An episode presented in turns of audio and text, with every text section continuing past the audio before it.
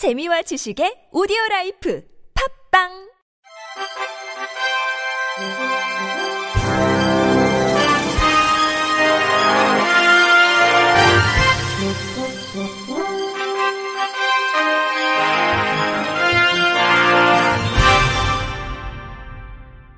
청취자 여러분 안녕하십니까? 8월 17일 화요일 KBS 뉴스입니다. 한국장애인인권상위원회가 오는 9월 10일까지 한국장애인 인권상 후보자를 공모합니다. 올해로 23회째를 맞는 한국장애인 인권상은 1999년부터 장애인 인권 헌장의 이념을 이어받아 장애인 인권 증진을 위해 노력하고 차별 없는 사회를 만드는 데 헌신함으로써 장애인의 권익 향상과 평등한 사회 조성에 기여한 개인, 단체에 수여하는 국내 유일한 장애인 인권상입니다. 38개의 장애계 주요 단체를 중심으로 조직된 한국장애인 인권상위원회는 장애인 인권 증진을 위한 활동을 직접 실천하며 헌신해 주신 분들의 노고를 치하하기 위해 한국장애인 인권상을 매년 진행하고 있습니다.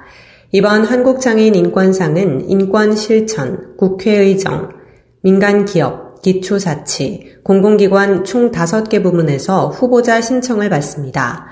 후보자 자격 조건으로 인권 실천 부문은 장애인 인권 증진 및 복지 향상을 위한 법, 제도, 조례 등의 제정을 위해 노력하거나 장애인 인권 헌장과 장애인 차별 금지법을 직접 실천해 장애인 인권 증진에 선도적 기여를 한 개인 및 단체, 국회 의정 부문은 장애인 인권 증진에 우수한 의정 활동을 한 현 국회의원이 대상입니다.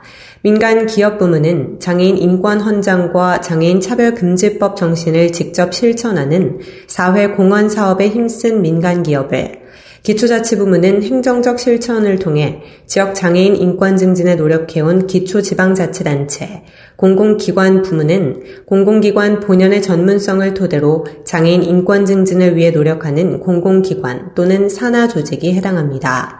한국장애인 인권상 후보 접수에 대한 자세한 내용은 한국장애인 인권상 홈페이지에서 확인할 수 있습니다. 전북 익산시가 중증장애인 시설인 홍주원의 이전 입주를 강행하겠다는 의지입니다. 익산시에 따르면 홍주원의 이전 반대 행위에 대해 장애인 차별 금지법에 위반된다는 국가권익위원회 등의 유권 해석을 바탕으로 시설의 이전을 추진합니다.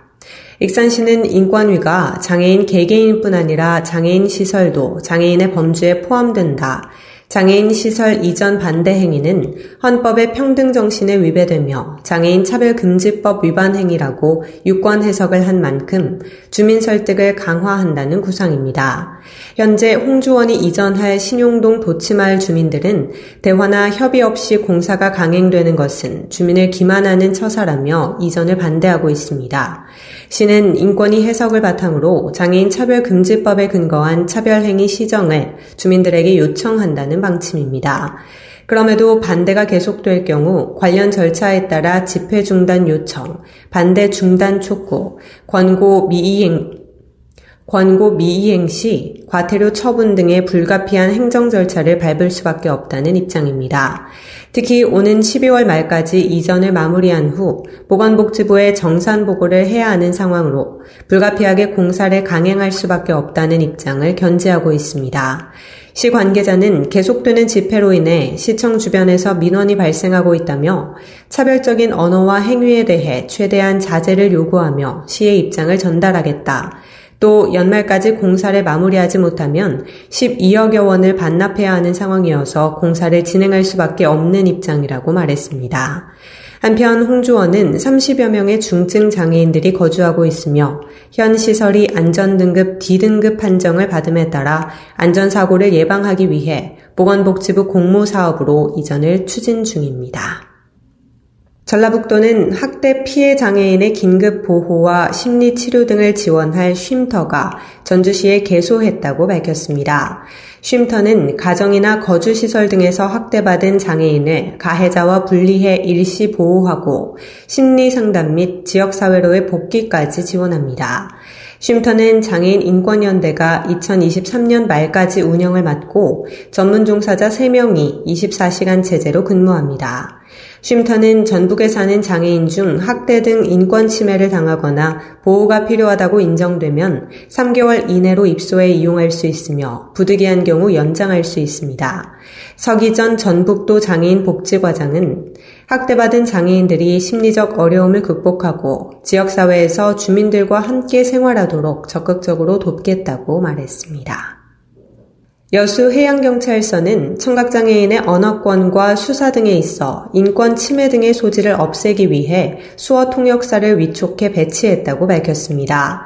여수 해경에 따르면 언어 청각장애인은 해양에서 일어나는 사회적 관심이 많은 사건, 사고 등에 대한 정보를 접하는 데 있어 어려움이 있다며 이를 해소하기 위해 여수시 수어 통역센터 소속 수어 통역사 3명을 위촉했습니다. 위촉된 수어 통역사들은 앞으로 3년간 해양 경찰 업무에 대해 수어 통역을 담당하고 청각 장애인과 해양 경찰 소통의 다리 역할을 하게 되며 해양 경찰 홍보 영상 및 해양 안전 영상의 수어 해설 삽입 제작을 지원하는 등 청각 장애인의 해양 경찰 업무 이해와 해양 안전 정보 접근을 도울 예정입니다.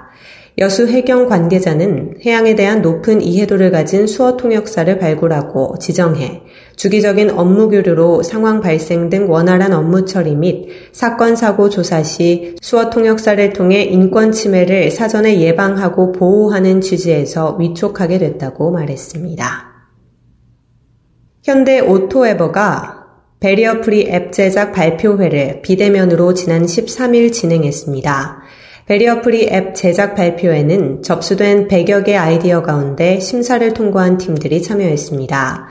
팀들은 사회적 필요성과 기술적 실현 가능성 등을 기준으로 심사했고 시각장애인 대상 machine learning 기반 버스 이용 지원 앱을 비롯해 최종 10개 팀을 선정했습니다.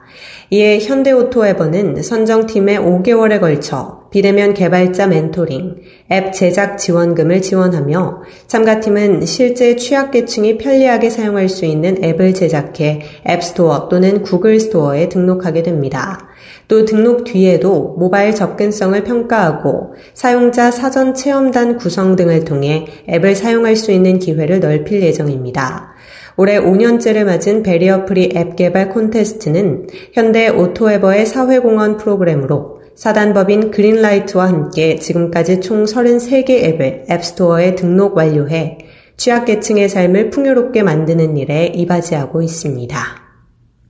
대한장애인체육회는 도쿄 패럴림픽 온라인 코리아 하우스 홈페이지를 운영합니다. 온라인 코리아 하우스는 코로나19 확산에 따라 현장 응원과 전시가 어려운 상황에서 국내외 많은 사람들이 우리 선수단을 응원하고 한국의 문화를 접하기 위해 마련됐습니다. 온라인 코리아 하우스 홈페이지는 도쿄 패럴림픽 대회와 관련된 페이지와 대한민국의 문화, 체육, 관광 등 전반적인 사항을 알릴 수 있는 페이지로 구성되어 있습니다. 대회 페이지에는 선수단 소개, 경기 일정 및 결과, 경기 중계, 응원 메시지, 주요 경기 다시 보기, 사진 및 영상 등을 마련해 신속하게 정보를 제공하게 됩니다. 대한장애인체육회는 코로나19 확산으로 현장에서 선수들을 직접 응원하기 어려운 상황에서 온라인 코리아 하우스가 활성화돼 대한민국 선수단이 힘을 얻었으면 좋겠다. 많은 분들이 홈페이지를 방문해 관심을 가져주시길 바란다고 전했습니다. 끝으로 날씨입니다. 내일은 전국이 구름이 많은 가운데 강원 영동과 경상권 해안 지역은 흐리겠습니다. 또한 강원 영동 지역과 경상권 해안 지역은 새벽부터 저녁 사이, 제주도 지역은 모레 오후까지 가끔 비가 내리는 곳이 있겠습니다. 또한 낮부터 밤 사이 수도권과 강원 영서, 충청권, 전라권, 경상권 내륙 곳에 따라 소나기가 내리는 곳이 있겠습니다. 소나기에 의한 예상 강수량은 새벽 3시까지 수도권, 강원 영서, 충청권, 전라권, 경상권 내륙 지역은 10에서 60mm, 낮 9시에서 밤 12시까지는 10에서 70mm가 내리겠습니다. 내일 아침 최저 기온은 17도에서 23도, 낮 최고 기온은 25도에서 32도가 되겠습니다. 바다의 물결은 서해 앞바다 0.5에서 1m, 남해 앞바다 0.5에서 3m, 동해 앞바다 1에서 3m로 일겠습니다. 이상으로 8월 17일 화요일 KBS 뉴스를 마칩니다. 지금까지 제작의 권순철, 진행의 조소혜였습니다. 고맙습니다. KBIC